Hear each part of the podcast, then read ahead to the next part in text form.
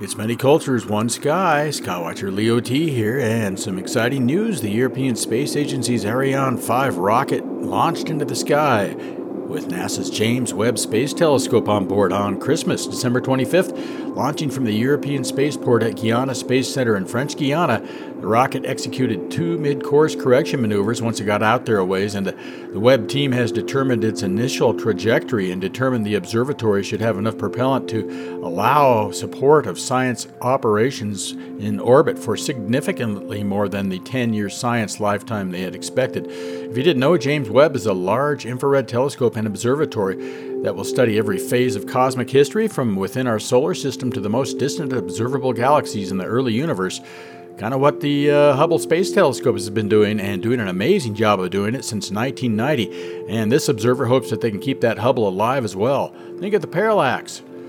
This new observatory will go way out in space. It's headed all the way out of the Earth's Sun Lagrange Point 2 that's a gravitationally stable spot in space way out beyond the moon, about 930 million miles from Earth. It's going to relay all that information and uh, back to us.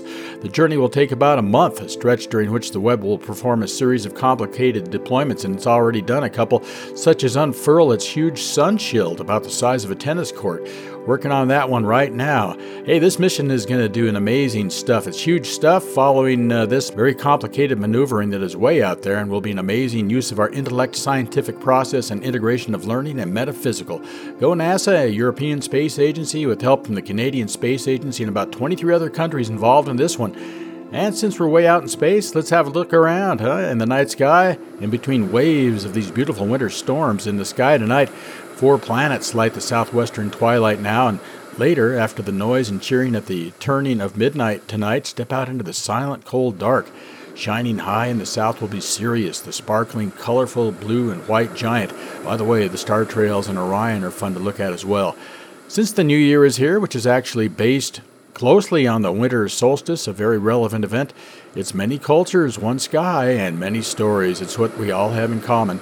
During winter solstice, there are many stories, and some about kind beings and a variety of gods and goddesses worshipped, like Spider Grandmother by the Hopi.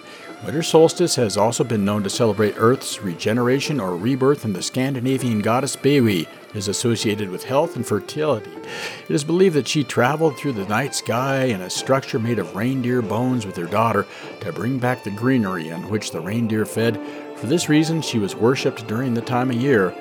However, you celebrate, raise a quarantine cocktail to the sky by the campfire and sing a song of joy. Look up, look around, and get a little bit lost in space. Skywatcher Leo T.